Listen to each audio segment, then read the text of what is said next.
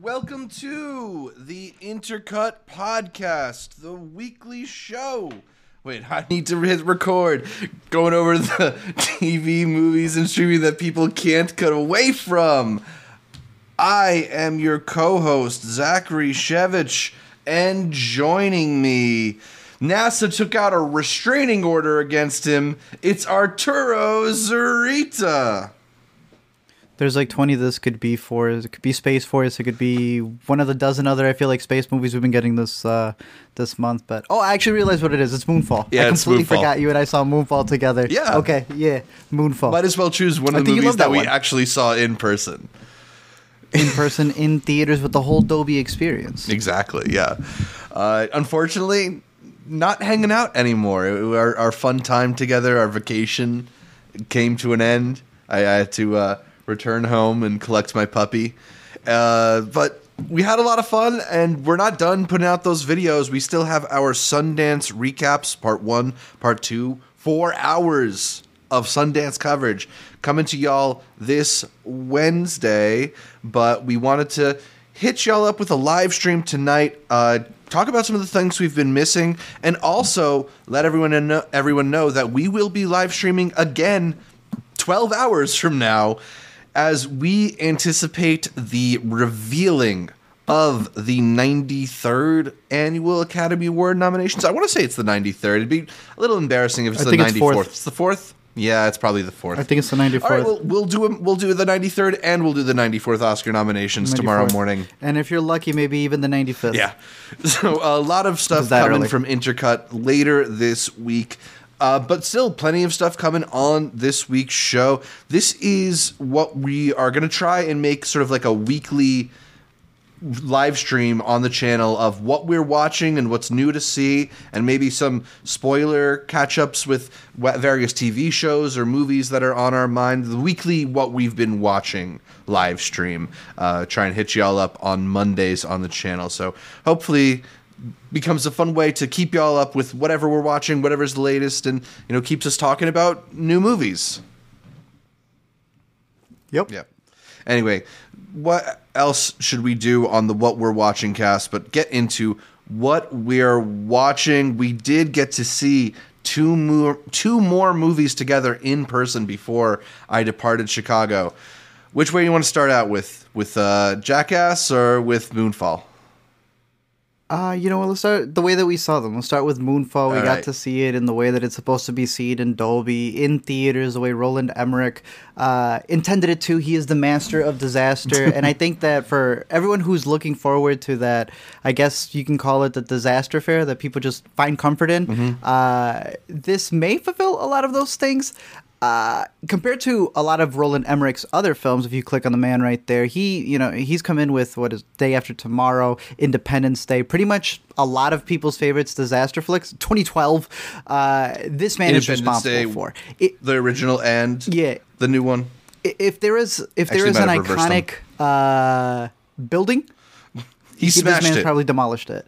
Exactly. Yeah, it- uh, he- with a lizard, White House, whatever it is. Um, this one it does not have the story elements that I would say the other ones even had going for them. I think that uh, this is a movie that sets itself up to be one thing, and then I don't even want to get into spoilers. What that second half of the movie ends up being, what they actually reveal Right. is going on throughout this entire history, because he tries to build himself a little bit of a lore. The Mm-hmm. problem with that, though, is that you get nothing of that lore. You're here focused on uh, who is it, Patrick Wilson's character, who long ago saw something up in the sky, and he swears it's hiding in the moon or something like that. And everyone's like, nope, no, it's not. They discredited him.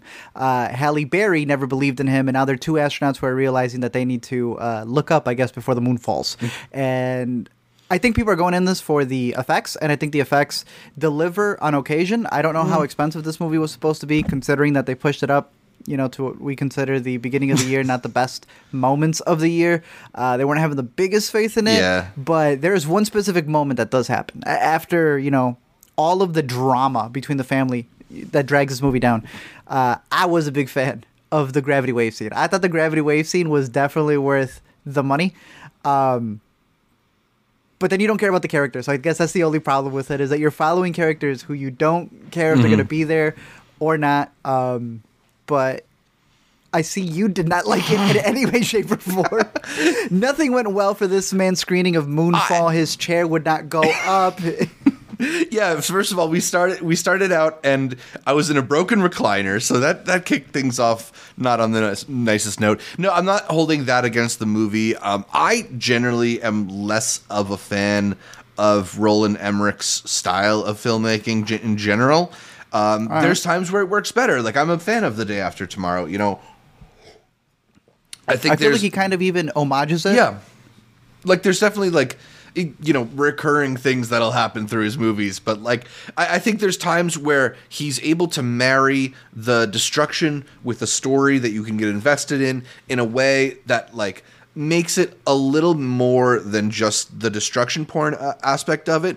Um, I, I just kind of felt like the story was so cobbled together and like nonsensical in certain points and uh, when they ultimately reveal like what is causing the moon to fall it felt like this completely out of left field idea that In a different movie. yeah should should have been in a different movie um so I just I, I don't know in that aspect I didn't get into it. I also didn't really find it to be super satisfying in just a destruction aspect. Like for a movie called Moonfall about the moon potentially falling to Earth, like I felt like there was a little too little of like the ominous threat of this crater looming like it did you know even don't look up has a, an approaching meteor like i kind of want to you do you remember uh majora's mask zelda the zelda game like i wanted like a, a moon fucking ho- hovering over the You earth wanted them to wake up every morning, Yeah. and when they're having their Dunkin' Donuts coffee, they're like, "Ah, there's the moon again." An impending doom that, without a doubt, they can't see coming. Uh, I, I see what you mean. You do get it towards the end because they're like literally racing between Yeah. the moon. It's like the moon and the Earth are like this big, and nothing's stopping it uh, between what's happening. But I don't know. Overall. Uh, not my favorite of the Roland Emmerichs. Not my favorite of the disaster flicks personally, but Yeah. I think if you want to just go in to turn off your brain, there are definitely a lot of CGI uh, set pieces there. Uh, but personally, I think if you want to go see a big set piece, you, you need to feel for the characters. Sometimes you feel for the characters a little too much with this other movie that we went into. sometimes you Uh, physically feel for the other characters emotionally, spiritually, yeah, t- too much. This was in a completely different theater. They did not put this bad boy up in the in, in a big screen. We were all the way in the back of the uh, the, the cinema for this one. But we were with a group that you just know when you're going to sit down at a movie screening and you're like, yeah, all these strangers that I'm sitting with here, we're about to share a special moment. And uh, I think we had a pretty good crowd for Jackass Forever. We had the right crowd. fourth in the installment. We had the right crowd, exactly. You, you had people cheering. I think the, the kids in front of you were like given a, a bunch of the, uh, what's it called, Breakfast Club moments. Yeah. The people to my right were squirming worse than Oh. I was. We had a really good moment with this one. Uh, if you have not caught up on any of the Jackass movies, those are all on Paramount Plus, if I'm not mistaken. It's the show that's super difficult to find. Um, but nonetheless, the boys are back. What is it, 10, 11 years later? And they killed it. I thought it was a hysterical movie. I thought it really showcased what uh, kind of the culture that Jack has had has had. It's not just that they do these really dumb stuff, and I think it was uh, you who had brought it up. They're not really professionals. They Yeah. always there's that iconic thing that lets you know, leave this to the professionals. And Zach's like, these aren't professionals. these are schmoes. These are schmucks from down the street who decided to just capture this on tape. They're, it's not that they're professionals. It's just that they're dumb enough to do it. And I think they come up with some of the dumbest stuff in this one. I went back and started rewatching a bunch of the older ones, and it was also interesting to see how they uh, kind of parallel old Yeah, stunts they that do they, some they callback did, trying to one up themselves. stunts, or, yeah. yeah. Uh, I thought it was really cool. It's like a legacy movie, and I think the uh, the subtitle Forever really works, especially with the new cast that they were able to get in. Who ar- around the time that uh, the third one would have been coming out, which would have been 2010, I feel like the Eric Andres of the world, the Tyler the Creators, like they were barely getting up there. You know, they they were entering the mainstream. The, Mm-hmm. I mean- they were going to have their shows and the brands that they have now. that's one of the kind of interesting things about the film is they are sort of acknowledging their own legacy in a way and it, That's part- cool. in a way this is a film about the original cast getting older and not necessarily being able to do some of the stunts and also about this this new cast of people who are coming into the the jackass tentpole tentful or, or, or whatever you want to call it and and are so influenced and brought up by these movies um, i just think that there's a sense of joy and a sense of humor to these movies that is really contagious and hard to hard to contain. You know, um, it, it's just inventive in a way that I don't think modern comedies often reach for. Like it, it, it's like they, I think some of the things they're doing evoke a physical comedy that speaks more to like the silent film era or like Jackie Chan comedies than it does That's what we mostly get in theaters nowadays. So it's kind of cool to see that that spirit alive in some form, even if it is in this deranged, masochistic, kink, weird like sex kink form. But it's a lot of mm-hmm. fun, and I, I think there's just something really special about this crew getting to do these over and over again, watching them pick each other up, and I think part of what makes the movies work is they don't just show you the stunts, but they show you what happens after, and they show you eh, the uh, the crew cheering each other on or caring for each other if it does go a little bit wrong, and and that ultimately makes it kind of a strangely heartwarming film. Mm-hmm. 100% agree. What's your favorite stunt? from the new one it, it i mean it's hard to beat the bear one i feel like like it's Bear it- was pretty good. it's not like the traditional jackass stunt but it's the kind of thing that makes me like i think for me my favorite things are the ones where it's like how did how did they convince anybody to get involved with this like who who okayed this how has nobody died Uh-huh. doing this um, I love I love seeing some of those. So yeah, uh, do you have a favorite stunt? Bear one's pretty crazy. The bee one, I think that's the one that got the most reactions out of me. Like per Yeah. second, every new frame was something A- new. a I'll say that much. So I think the bee one Yeah. De- easily. Devesh asked, "Did either of you catch the Impractical Jokers film from like two, three years back?" I'm not actually super familiar with the Impractical Joker stuff. Like I know a lot of people really love them, um, Mm-hmm. but I, I don't think I've actually watched their stuff. Have you? I haven't seen their stuff yet, but we know a lot of people who are Yeah. fans of them. So that's gonna be it's gonna have to be a show that uh, I catch up on. Yeah, for sure. Uh, so those are the main films that we've been watching. I don't know if there's anything uh, else you wanted to catch up on, or should we just move on to some of the TV that we got into? Uh, in terms of movies and theaters, I think that would pretty much be it. It's the it's the series, it's the mini series that have been killing Mm-hmm. it at home. Uh, where do you even want to start? Do you want to start with that Luke Skywalker? Book of Boba. Fett, baby. We'll stick to Hulu instead, or in some places it may be uh, both of them together. But the Pam and Tommy show, Yeah. you and I were able to get uh, the entirety of the series. I think there's eight episodes in total. Uh, I think I got up to five. I don't know how far you I think ended I've only up going. seen four so far, so we're both about halfway through.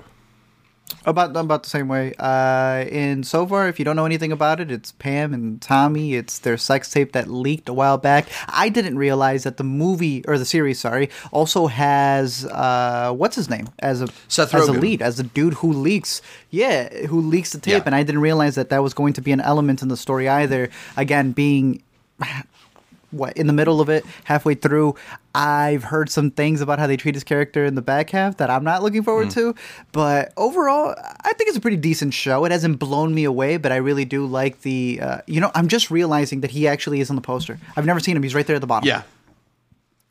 I don't. I don't know if yeah. that's the same guess he's been there poster the that they're time. using everywhere, though, because I feel like I've seen a poster that's maybe yeah, maybe the they cut them. him off right up to the Pam and Yeah. Tommy. Yeah, uh, but overall, I think all the performances are really well down to Seth Rogen. I think that they're able to embody the characters to a degree where it's like you you feel like if you caught any of their footage on YouTube, like archived, that it would it would be very reminiscent of that.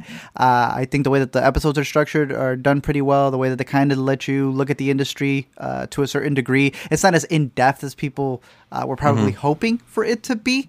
Um, but I think it's still pretty raunchy because it's the FX through Hulu. They're able to get into you know whatever dialogue they want to get into. I don't think they've gotten as explicit as people are expecting them to get yet. Yeah. Um, I mean, it's, it's, a possibility. It's gotten fairly explicit in some parts. I mean, there's a lot of prosthetics work in this show. Yeah. Uh, that is is pretty impressive. I don't know if it's necessarily like fully immersive in the way that maybe some people would hope for from a Pam and Tommy series, but I I do think that they want the VR. I do think there's a lot of uh, really enjoyable kind of like sleazy true crime-ish television happening. Like this is, I, I think this is kind of giving me what I don't get from some of those Ryan Murphy shows. You know, uh, it's got that Oh, fair. ripped from the headlines thing where you're recreating people and scenarios that are familiar, but you're fleshing them out in ways that maybe like if you haven't read about it or if you haven't done the article, like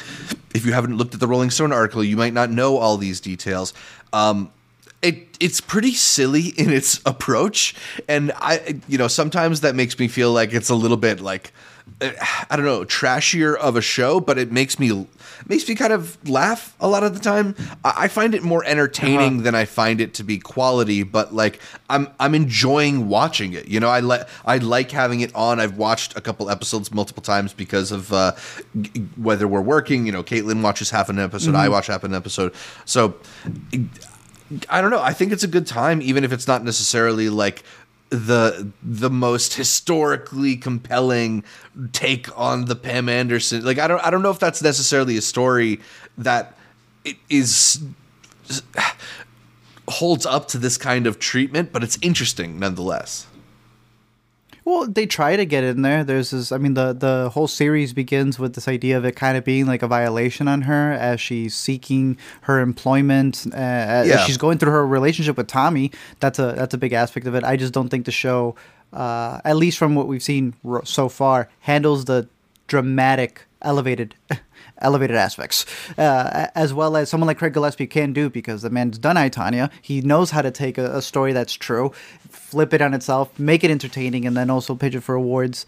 Um, this falls for me right in between that and Cruella, because I think he just knows how to get that sweet spot. But Yeah. overall, it's been pretty decent. Yeah, and I I like all the actors on it. There's a little bit of disagreement in our live stream comments here over uh, whether or not Lily James is fully pulling it off. I like her so far on the show. Uh, Sebastian Stan, Oh, she's great. I've been reluctant to come around on Sebastian Stan as like I, I generally have the anti-Marvel bias whenever I can. but like between this and Fresh, he's having a pretty strong start to the year.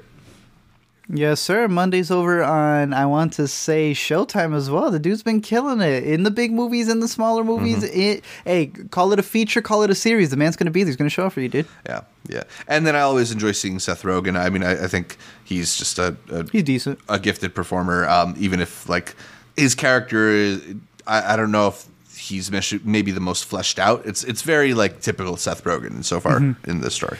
What do you feel about the series? We've seen this with House of Gucci. I'm pretty sure, you know, I, I doubt he asked I, Tonya and the estate for permission there, but them not getting permission from Pam and Tommy being figures that are alive only because you're talking about a story in which a big thing that they're trying to get into is are they even uh, supposed to be seeing something that's private?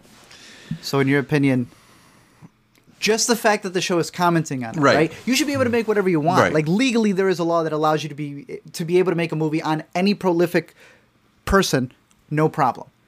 But if the content, I guess, movie show that you're making specifically gets into that idea of like, man, are you violating their space? Is it not a little ironic Yeah, it's definitely ironic. violate it to the degree of not asking? it's definitely ironic, and I think uh, an intelligent show would play into that aspect, or at least kind of like acknowledge. Like I think there's sometimes uh, shows or films that do a good job of indicting the audience.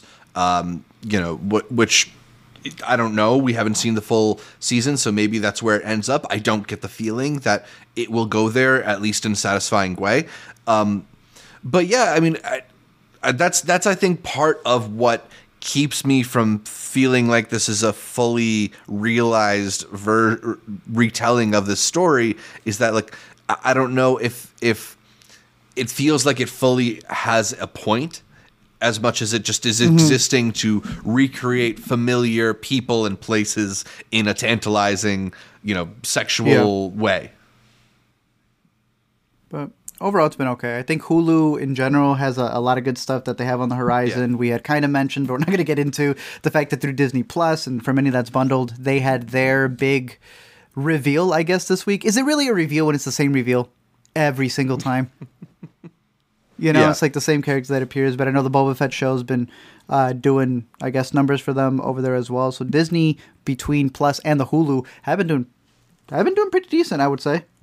Yeah, no, I mean they they've got a whole bunch of uh, eye eyeballs on different platforms now. You know, um, uh, and and we have a few films from Sundance that we like that are going to show up on Hulu too. So uh, interesting stuff still coming from Disney, different different avenues. Uh, but in terms of the other shows, I don't know if you wanted to get into any specific service. We had some from HBO. We had some from Netflix. Let's- we even had some finales over on Showtime. Uh, let's start out over with the less spoilery uh, one in Murderville, the new comedy show that popped up on Netflix. Uh, that I was kind of excited to see. It, it sound it's an intriguing premise. Uh, basically, Will Arnett plays this detective uh, who, on every every uh, episode of the show has a different murder to solve, and he is joined by a guest star playing his co-detective. Only the guest star isn't given a script and kind of just has to improv along with the story. So it's this sort of funny situational thing. I think almost like you can say it's almost like mixed with an escape room element because the guest star then also has to come up with who the murderer is by the end of the episode. So they're they're not just acting along comedically they're also trying to pick up clues and then solve it in the end. So it's got this interesting mix of elements. I think once you watch a few of them you kind of see the formula they're going for. And you know there's episodes where they hit it better and episodes where they don't hit it as well. It also really is reliant on how good the the guest star is and how uh, Yeah. willing they are to play along or how overwhelmed they get in certain moments. You know, Ken Jeong uh, shows up in the last one, and he's a guy who very easily breaks, which I, you know, might not be the best if you're watching for the improv, but is kind of funny just to watch for the situational humor of it. Oh, maybe you watch. Maybe you watch for that as well. I like when people break. Exactly. That's that's sometimes the funniest part of it. Like for me, in Kumail's episode, the funniest parts are when they're breaking. Um, Yeah. I just I found it pretty delightful. Um, you know, I'm not sure it's fully honed in, but I feel like maybe with another season they would even tighten it up more. Um, but I enjoyed watching it. Uh, I enjoyed watching all six episodes. What do you think? Uh, I thought it was pretty funny. One of my favorite episodes would be the one you were saving for me, which was the Marshawn Lynch episode. They need to have this Detective Bagovich. on a lot more things. Uh, I just I, I thought it worked really well in the sense that you are there also trying to get the clues. Right. Right. It's almost like one of those mystery books where right at the end they kind of wrap up everything for you. Mm-hmm.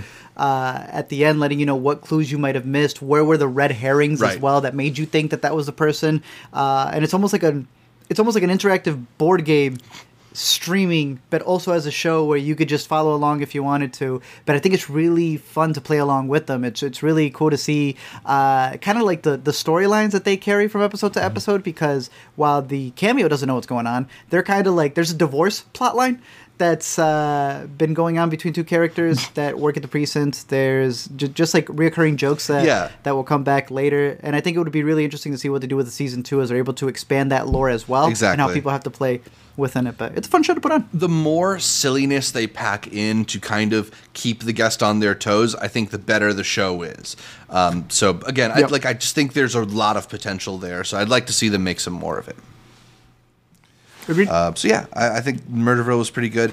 Uh, I do think we want to get into Yellow Jackets and we want to get into Euphoria, but because those are a little bit spoilery, maybe we'll save them for the latter half of our episode.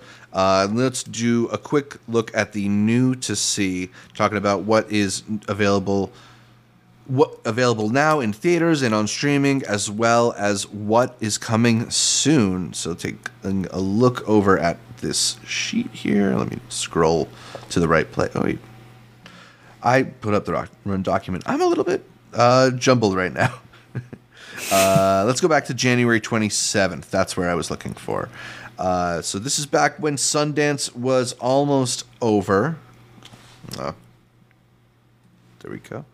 Uh, as Sundance was wrapping up, there was some interesting stuff hitting theaters, uh, but more interesting, hitting HBO Max, the movie that we really enjoyed out of South by Southwest last year, The Fallout, starring Jenna Ortega and Maddie Ziegler, finally available on HBO Max. Art, you haven't had a chance to catch up with this one, uh, uh, or re-catch up with this one, I should say, have you?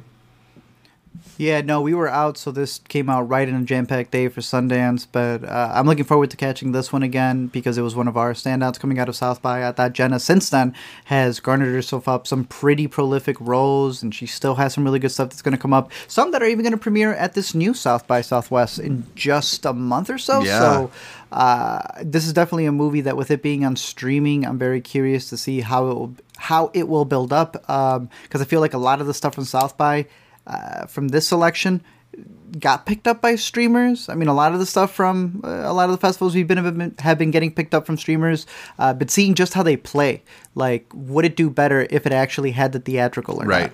not? Um, Yeah, it does But, feel uh, a little bit like uh, like a drop in the bu- bucket. Uh, landing on HBO Max. Maybe Yeah, they're not. a lot of these- Maybe they're not promoting it enough either. But like, I thought this was a movie that did have the potential to resonate a little. And like, there's so many fans of of Jenna that like it. There are those people out there who are are carrying the torch for this movie. Mm-hmm. But I don't know. I thought it was a pretty effective film. I'm, I'm a little surprised it's getting so little play. the way that it's been Yeah. released. It's also in January. Uh, It's such a weird time to release it.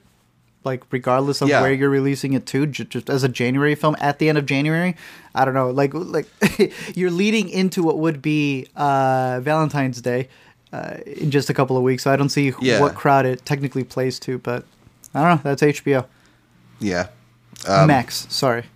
Yeah, Pink Sweets mentions that they didn't see a trailer or read the synopsis, so they were caught off guard and ended up loving it. Glad to hear that because I, I think it's a really effective film. Yep.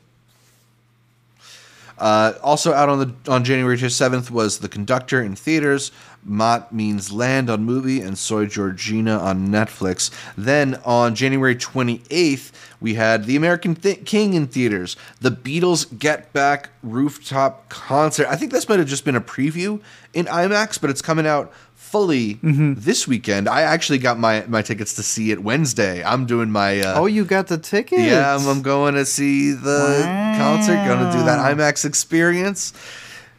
I got to take advantage Nice. of that A list now that you got me on there. Bro, I told you, watch as many as you can. Yeah, yeah. Uh, then also Brighton Fourth came out on January 28th. That was one that I caught at last year's Tribeca Film Festival. I thought was pretty interesting. I think it's a Georgian film, uh, interesting character study on masculinity. Uh, Clean, another Tribeca movie. This one from Adrien Brody. I've heard it's pretty bad, but you know, Okay. might be some people's cup of tea. Uh, Cyrano, the the the ever disappearing Cyrano. Is it actually in It theaters? got moved. Got moved from Nope, when I it got this moved to the end of this month. Yeah, so we won't be seeing this So until I want to say the twenty seventh, twenty fifth. But Uh, Evil at the Door hits digital and VOD. Feels good, man. Hits movie. We like that documentary. very good. Uh, Fatura hits theaters, or at least some theaters. Uh, Home Team ended up on Netflix. I actually didn't mention Home Team, but I caught it and thought it was very okay. I mean, obviously, Okay. uh, the Happy Madison films are a little bit hit or miss in terms of th- your their style of humor. They're very juvenile. They're very, uh, you know, grotesque in some ways. They're uh, very. Fart and vomit reliant, but they're kid. This one's a kids movie. This is like literally a PG kids movie, sports movie. Um, the most interesting thing about it, the reason that I was kind of curious about it, do you know what this movie is about? No, I just know that it was on Netflix. That's all I know about this movie. So this movie is about And Kevin James. This movie is about NFL head coach Sean Payton, who was suspended for a year from the NFL for running a running a scandal where he would pay players extra to injure opposing players. And then in his off time, he coached his kids' team, and they're turning it that whole era of his life into this heartwarming kids movie. And they just glance over that whole other aspect of it. Just that whole that that exists, I think, is so bizarre. Sean Payton plays a janitor don't in the movie.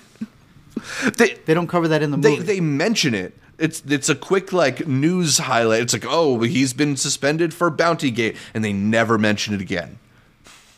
it's like an OJ movie, and they're like, he took a really big ride in a Bronco. Yeah. and that's all that's mentioned about that moment in his life. OJ experienced a lot of legal troubles, and then it's about him coaching his son's team. it's kind of Moved to Miami thereafter. yeah, it's kind of cute It- though. I okay, feel like if I was like a little I didn't even boy, I realize it was a true story. Yeah, I mean, based on a true story. I don't know how true any movie starring Kevin James really is, but like, Reportedly, allegedly. this is why he didn't do Hotel Transformania. Okay. yeah. I- I- I'll put it on my radar, Zach. If it pops up again on, on autoplay, I'll, I'll let it play. All right, cool. Uh, getting back into the films that have hit theaters um, or streaming. There's In From the Cold on Netflix, as well as The Orbital Children, The Requiem in theaters, VOD, and digital. Rifkin's Festival. It's the latest from Woody Allen. Did you, uh, did you get catch the latest Woody Allen movie? No, but now I know why Rifkin's Festival was a title that was on my radar. There you go. Yeah. Wow. Uh, they, we got a we go. got a couple emails asking if we want a screener. I, there, I have a little bit of morbid curiosity, but I, I did not did not send that email. Want everybody to know that I did not send that email. uh, La Solga Salva- Salvation hits theaters as well as Sundown, the latest from Michel Franco. Uh, we were not big fans of his last one, New Order, but I'm hearing this one is much better. I didn't hate New Order. Yeah. I thought his perspective was dumb as can be. Exactly. Uh, this looks like a good performance by Tim Roth. Exactly. And we just came out of a great performance from him at uh, South by or Sundance, Yeah. so I'm very curious to catch this. Netflix also released "The Woman in the House Across from the Street," across the street from the girl in the window. Uh, a lot of people did not realize this one was a satire. I guess. I don't know what Adam McKay world they're living in, but this was very obviously a satire. The worst part in it is that you d- doesn't really make you laugh, nor does it make you think. Yeah. Those are like the only two things a satire needs. Yeah, exactly. Just because That- that's it. Just because it's labeled as a satire doesn't mean it's So effective easy. as a satire. That's it. That's all you got to do. I think our friend Um, Amanda the but Jedi. it's okay. I don't think it's bad. I think our friend Amanda the Jedi put out a video on it recently. Actually, She didn't like it, right? yeah, I don't think she did. I don't think it's a terrible show. It just is not as effective as it thinks it is. I don't know. Do you remember these? The super bad forty-year-old version. Yeah. Didn't have. You know what I'm talking Yeah, about? uh, epic movie. I know what you did. Last shriek. Superhero Scream. movie. Where they just combine everything Date together. movie. You're like at the blockbuster, and uh, they got rid of the three-day rental, so you got to get stuck. Yeah. with That's what this is for Netflix. Oh, okay, cool. So comes back around. Uh, on January 31st, Black Medusa hit Mubi and Help hit Acorn TV. On February Finally. 1st, City of Vultures 2 hit VOD, Lockdown hit VOD, and Raising Dion season 2 hit Netflix. Did you watch the first season of Raising Dion? Dion. Yeah. Re- yeah, I saw the first one. It's got one of the funniest bits. Uh, I, I don't. I'm not in a rush to catch two, but bro, they put this boy on wires, and Dion, you could see exactly where every single wire was hanging from him, and I'm like, y'all, screen this, and then let it be put up on Netflix. It's one one of my favorite Netflix clips of all time. Uh, I'm That's not where their happens, budget but they went? did- no, that is not where their budget went. Uh, but it's a it's supposed to be a cute little superhero kids. Uh, it's more of a family thing where Yeah. Dion doesn't realize what happened to his father, and uh, yeah, they, there's a whole backstory there that season two is supposed to flesh out on how they got these superpowers. So I might have to, you know, for the story, wrap it yeah, up. But for the story. well, hopefully they deliver another good shot. February 2nd, Pam and Tommy hit Hulu. We just talked about Pam and Tommy. Uh, but Polystyrene, I Am a Cliche, hit uh, theaters, and you caught that one back at South by Southwest last year. Yep, really solid doc. Uh, I definitely if this, I don't know where this. This feels like a movie selection that would be put on streaming. Uh, I think it's definitely worth the watch just to see uh, just like all the stuff that she did as an artist. Because if I'm not mistaken, this was the one where the daughter was reflecting back on her mom. But uh, really good story. Let's jump to February 4th, where Air Doll hit theaters and VOD. That's the latest from uh, Hirokazu Koreeda, who did Shoplifters. I'm a little surprised more people haven't been talking about this one, uh, but maybe there's a reason mean, for ever that. since Shoplifters, all of his previous, all of his follow-up films have just kind of just been left in the dust. Uh, Alone with You hit theaters. Jackass 4 hit theaters. We talked about that. Last Survivors on theaters and VOD. Lingui, The Sacred Bonds hits theaters. This one's got some pretty good reviews, so I'm kind of curious about it. Uh, Moonfall. Yeah, this one played at Chicago. Yeah. Uh, Moonfall, which we talked about, also in theaters. The Other Me, theaters and digital with Jim Sturgess. Then Sweet Magnolia Season 2 is on Netflix. And lastly, The Worst Person in the World, finally, finally in theaters on the coasts in New York and LA. eventually, maybe in a theater near you. Even though it's One day. one of the best movies of last year, it's only out now Mm-hmm. in February. I hope we uh, talk about it tomorrow morning, Yeah, I do too. as we rightfully should. I do too. Uh, let's get into a couple more. The Conductor hit VOD on February 7th, and on February 8th, uh, Bite Me, Exorcist Vengeance, The Fabulous Filipino Brothers, A Grand Romantic Decent. Gesture, and The Ti- Rising Tiger. Yeah, the only one I saw here was The Fabulous Filipino Brothers. That one was fun. Yeah, that one played at South by. It was a pretty cute little story where the whole family. Oh, gets so that's together. actually- They were really excited for the theatrical one, and uh, they had a they had a flip digital VOD. They did not complain. They just they embraced it. So Yeah, so shout out to them. Yeah, that one's out tomorrow. If anybody's curious about that, uh, on in available on Thursday. All the Moons is on Shudder, but then really interestingly, Kimi, the latest from Steven Soderbergh, goes straight to HBO Max. This is a Second time. riff on Alexa and smart devices and stuff like that, starring Zoe Kravitz. I'm kind of really excited Mm-hmm. about Kimi. Same. I just popped up in my screeners app, so that's one of the ones that I wanted to get into. Ooh, Steven hey. Soderbergh seems to have just yeah. It seems he seems to be really comfortable in that HBO Max bubble. I guess they he gets to be more creative, has to worry about less things if it's not going theatrical, and it's not like Steven can't make another Magic Mike or something else. Exactly. could easily play in theaters. But I I'm always excited to see the next Soderbergh project, and the trailer looked pretty solid. So Mm-hmm. looking forward to it. All right, just a couple more here. If we go to February 11th, Black Light with Liam Neeson hits theaters. Catch the Fair One hits theaters. That was a movie that we caught at Tribeca last year, and I think got some Gotham Awards Solid. love. Solid thriller from Josef Wladyka. Uh, there's Cosmic Dawn hitting theaters in VOD. That one has Camila Rowan, Emmanuelle Chriqui. Death on MGMT. Death on the Nile hits theaters this Friday in 70 millimeter in some places. Are you gonna you trying to see Yes, that bad sir. boy in 70 millimeter? Uh, I don't know if there's a Dolby 70 millimeter, so I'm trying to catch in Dolby before I catch it in 70 millimeter. Yeah, yeah. Uh, we also got Dollface season two hitting Hulu. It's a binge watch. Did you catch the first season of the Kat Dennings show? I did not. I think Caitlin caught it and thought it was okay. Uh, Fabian going to the dogs in theaters. Give her back. Or sorry, give or take in theaters. I want you back. Hits Amazon Prime Video. We have a screener link sitting in our inboxes. We should probably get around to watching that one, huh?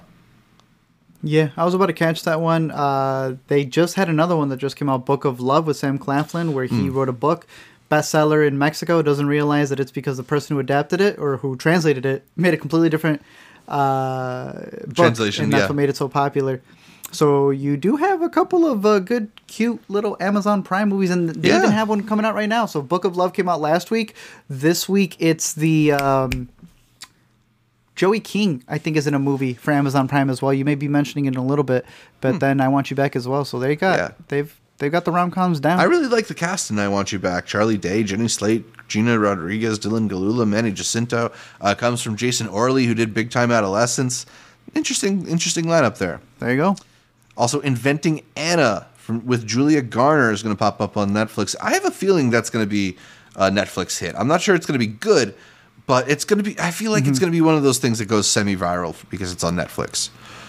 Uh, Marry Okay. Me hits theaters. That one's with J Lo and Owen Wilson. It's also going to be available on Peacock, isn't it?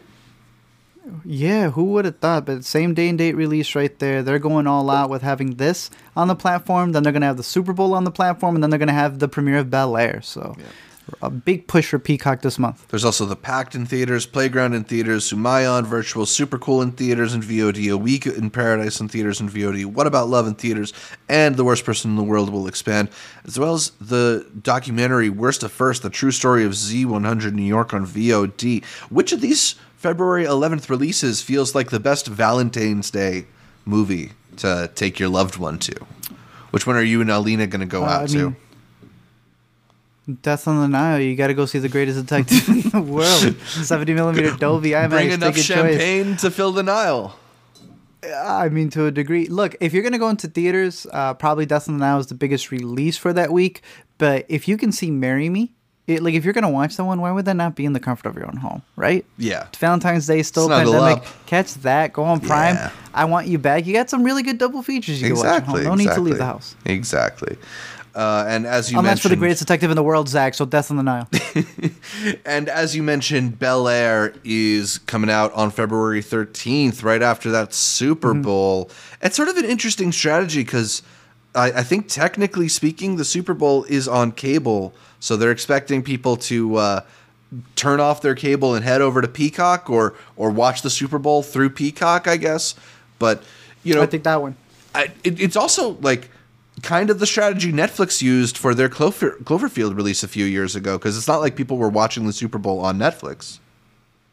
Well, I'm expecting Kendrick Lamar to do that to just perform and then just say the album's out right now. Go stream it. That'd be fire. Yeah, we, we will see uh, how many surprise releases we get this Super Bowl. Um, all right, so before we wrap things up here, wanted to talk about a couple of shows that are on our mind, stuff that is uh, either wrapped up or almost all the way wrapped up. So, in our topic of the week, let's divide it up between Yellow Jackets and Euphoria. Uh, you want to start it out with Yellow Jackets since we you got to wrap that one up finally? Yeah, no, this was uh, probably the biggest thing that I've been watching on Showtime. It is worth going into that crappy app, just being able to, you know, manage it for five minutes to be able to click the newest episode of Yellow Jackets because they actually have some good content over there. Yellow Jackets is the story of a soccer team. I'm forgetting what specific town they are from. Somewhere in New as Jersey. they're flying over. Somewhere, yeah, over there on that coast, and they get stuck. If you don't know, uh, there's a lot of mountains in that area, and as they're flying over to their championship game, they all get stranded in the middle of nowhere. Interesting thing about the show is you kind of have this lost thing going on between flashbacks and present day, and where you're actually following all of the girls who survived, maybe supposedly grown up, trying to live their lives while someone is after them. Fascinating, fascinating show. And a finale that just leaves you with more damn questions. Uh, so it definitely has me peaked as a Lost fan. Uh, for me, it's uh, hitting every note that it needs to from that aspect. You have a cast that is fantastic, but also characters that you're intrigued by. You have characters that can make a mistake, and you're still kind of like curious to see what they're going to do the next time around. Characters who are complete psychopaths, but at the same time, you know that they may be the only person who can help out one of the other characters you do enjoy. Um, I, I think it's a fantastic show that's shot beautifully. The score is fantastic, and I'm hoping that they're able to carry this as long as they need it to. I don't want it to overstay its welcome because a lot of these shows tend to do that and they have to drag out lore, but it definitely seems like they have a tight knit couple of seasons uh, set that when you rewatch, probably after three, we're going to know what all of the symbols are Right. that were left behind. When you rewatch a scene and you realize, oh, actually, it may have been somebody else behind a certain mask. Um, but season one, I think, is a uh, perfect example of what Showtime has to offer. They just need to be able to reach out to people better because this is a show that actually had people talking mm-hmm. while it was streaming the same time that Dexter was coming back. And no one talked about Dexter. Mm-hmm. No, th- And people were talking about Yellow Jackets. I don't even know if they were seeing Yellow Jackets on Showtime, but people were watching the show. it was a You know I pretty mean? organic hit. You know, I, I don't feel like it had this crazy advertising push or anything, or Nope. and it doesn't certainly doesn't have the types Word of of like movie stars or whatever that you would expect to. Uh, drive a, a huge word of mouth hit like this, but it's just a pretty cool show that that is delivering on a lot of levels. I think it's got this very cool thriller aspect, the survival aspect to it of you know these girls trying to pull themselves together after a plane crash, but then also it keeps hinting at these more uh, more fantastical elements or sci-fi elements, and I, it, like Lost, I think it's very smartly slow playing any sort of mystical happenings uh, w- w- Yeah. on the show. You buy into that? I mean, you know, th- that's the thing is, I think if it was if it dove too deeply into it too quickly, I might not buy it. You know, there's some moments that happen where I'm a little bit like, all right, what's happening here? Uh, this this is a little silly, but like, I I kind of like the mystery of it, and I think as long as they kind of dole it out sparingly and don't overindulge it, I'm gonna play along with it because it it's intriguing enough. You know, I don't I don't want this to be set on some alternate wor- in some alternate world, but if there's just a little bit of surrealism in there, I, I can dig it and I can uh, roll with it. I like you. am just hoping they they keep this pretty tight and keep fig- you know have have a lot of this figured out um, because you know the, they don't want to run into the lost problem of dragging it out and then working too hard to try and like thro- uh, put all the loose ends together in satisfying ways.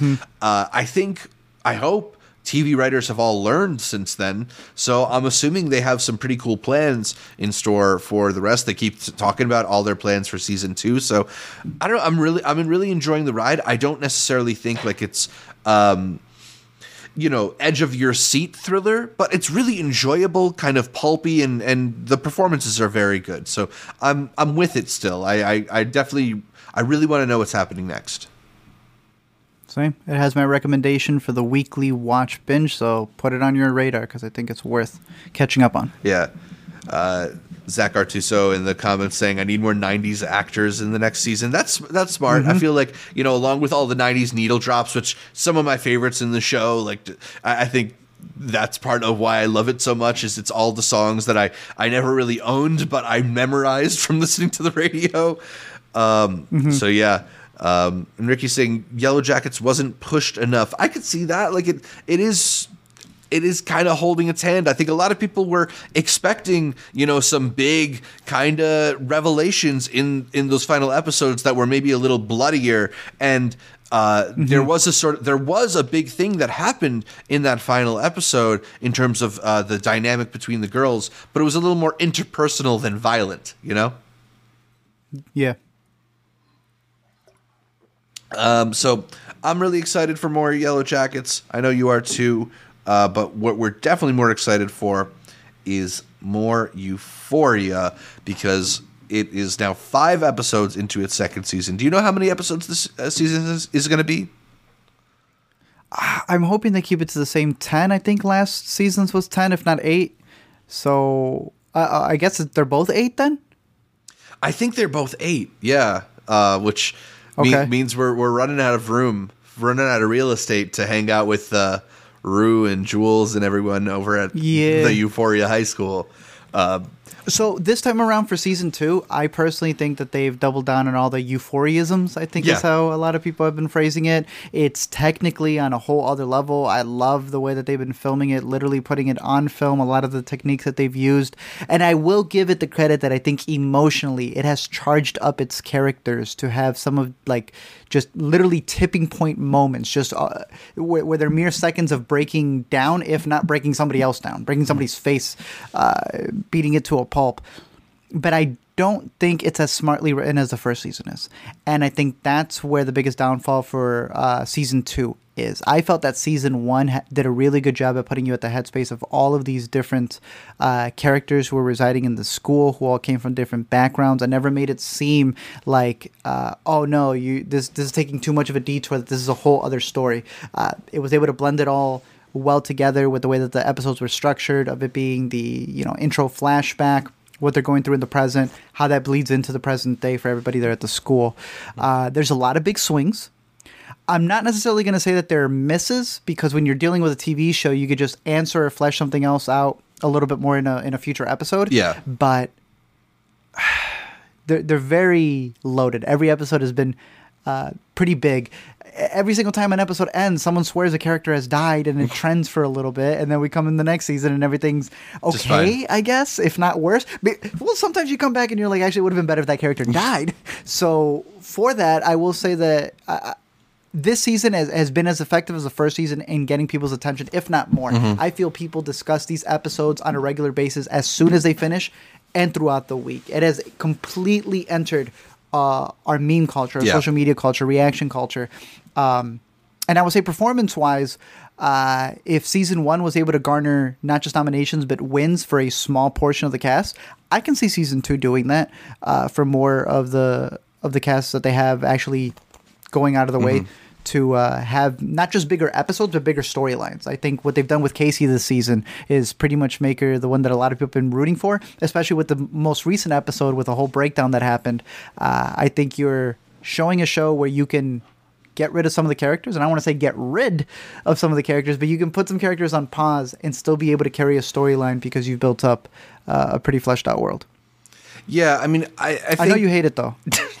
yeah, I, I'm cl- clearly the biggest Euphoria hater. I think it's interesting talking about how you, um, season two, in some ways, feels like it's doing some things more and better and maybe some things lesser. I think one thing that maybe has made season two suffer is what was really fun and kind of intoxicating about that first season of Euphoria is diving into these different characters' lives, and you get these really uh, extended flashbacks and uh, very kind of like writerly introductions to all the different characters with that Rue voiceover. You know, we had that one this year, uh, looking back at Fezco's life, and I, I, th- I, don't think it's a surprise that that's an episode that a lot of people really resonated with.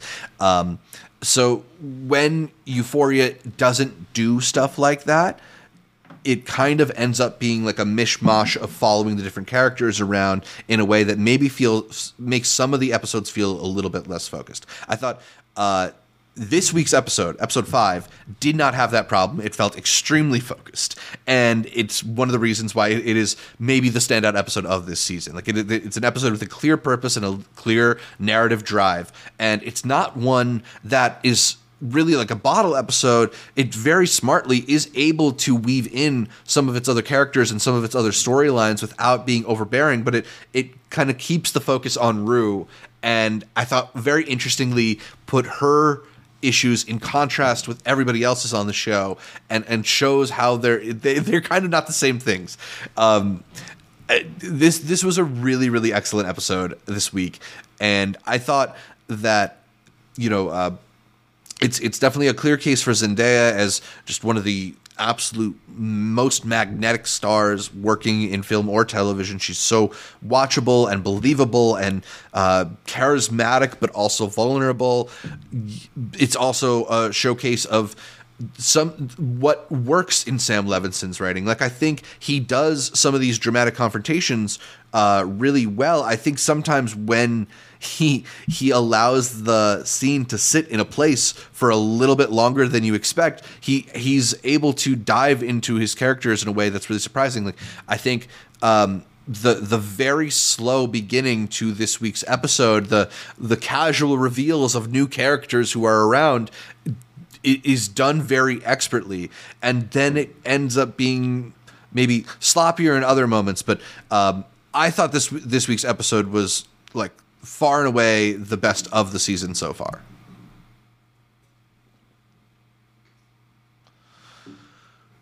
Um, are you concerned? So, uh, Ricky mentions that it just got renewed for a third season, and it's kind of drudged up a bit of a discussion about like how long can we watch Rue go through these issues.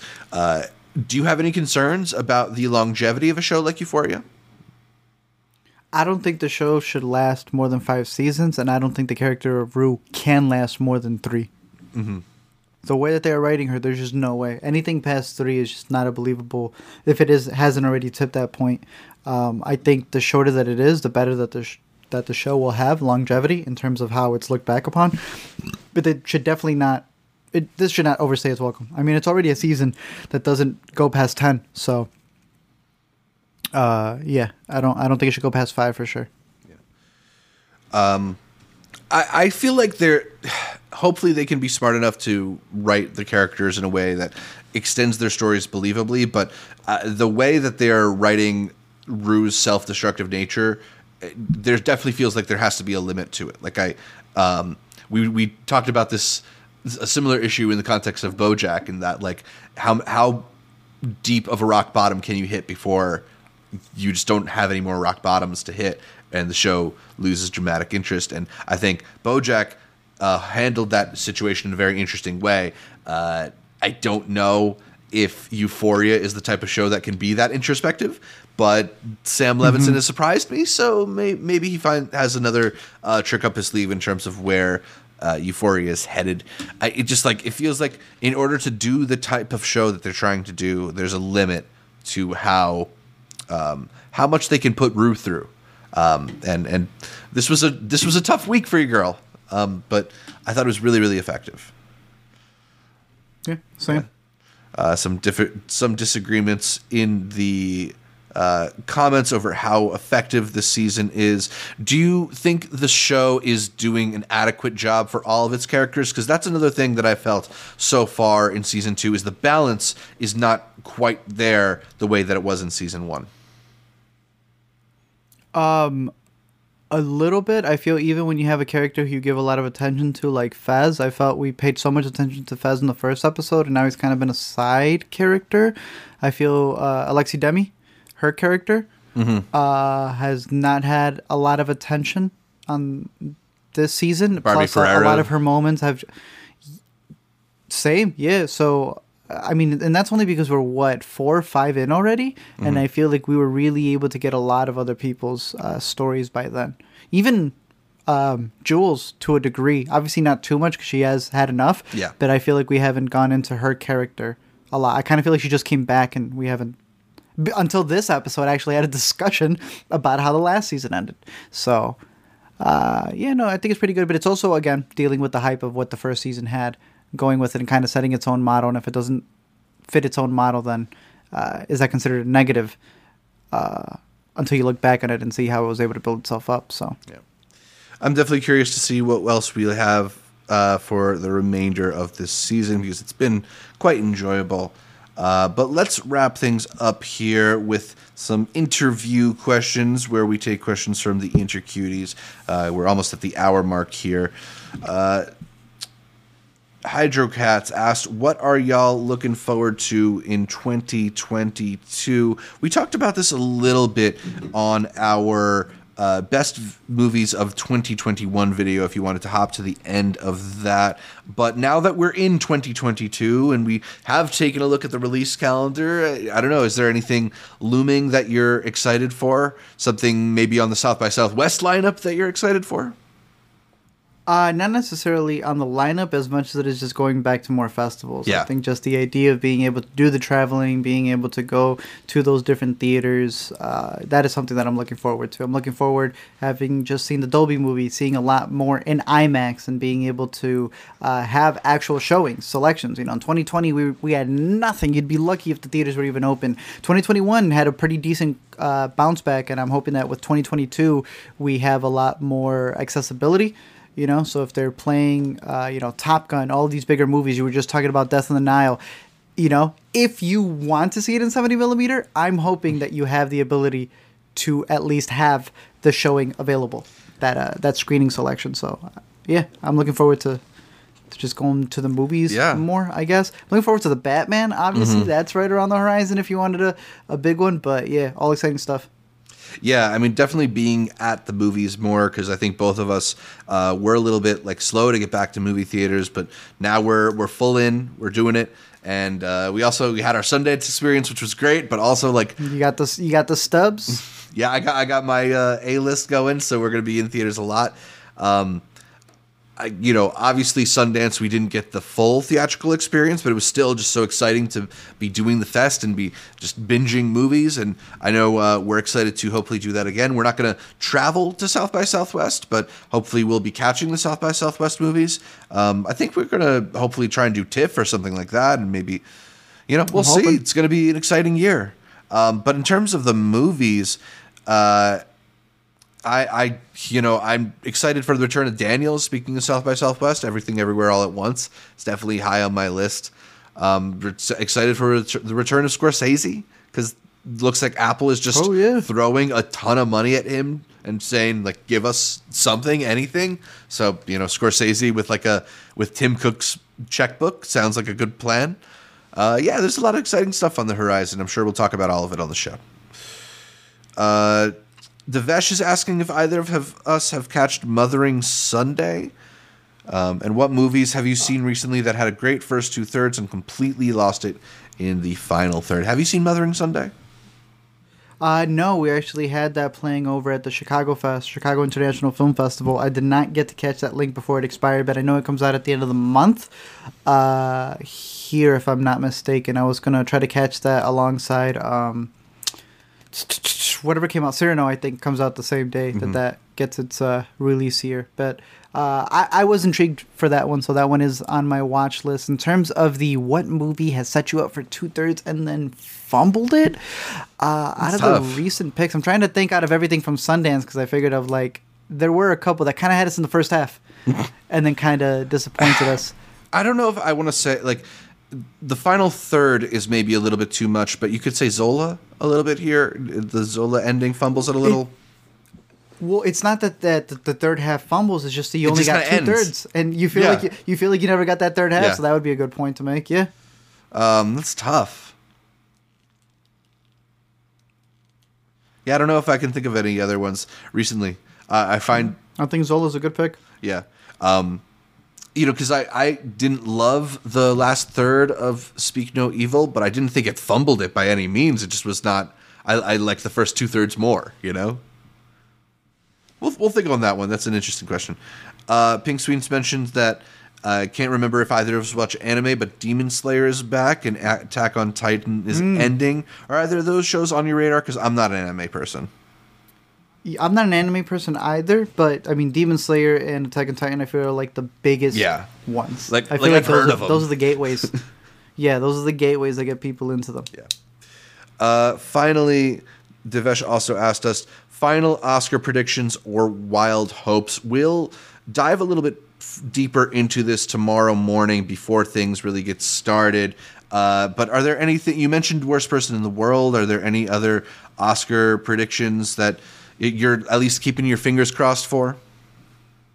Compartment number six, I guess, also an international, Cool. a twofer for Flea, a surprise pick for Best Picture that would be possibly an international, if not, I guess, Flea being the doc. Mm-hmm.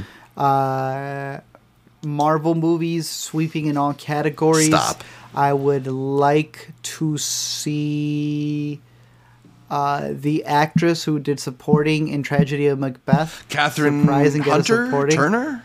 That would that would be Yeah. incredible. I would love Soho to get a sound nomination. I would love Dune to sweep up the technical categories.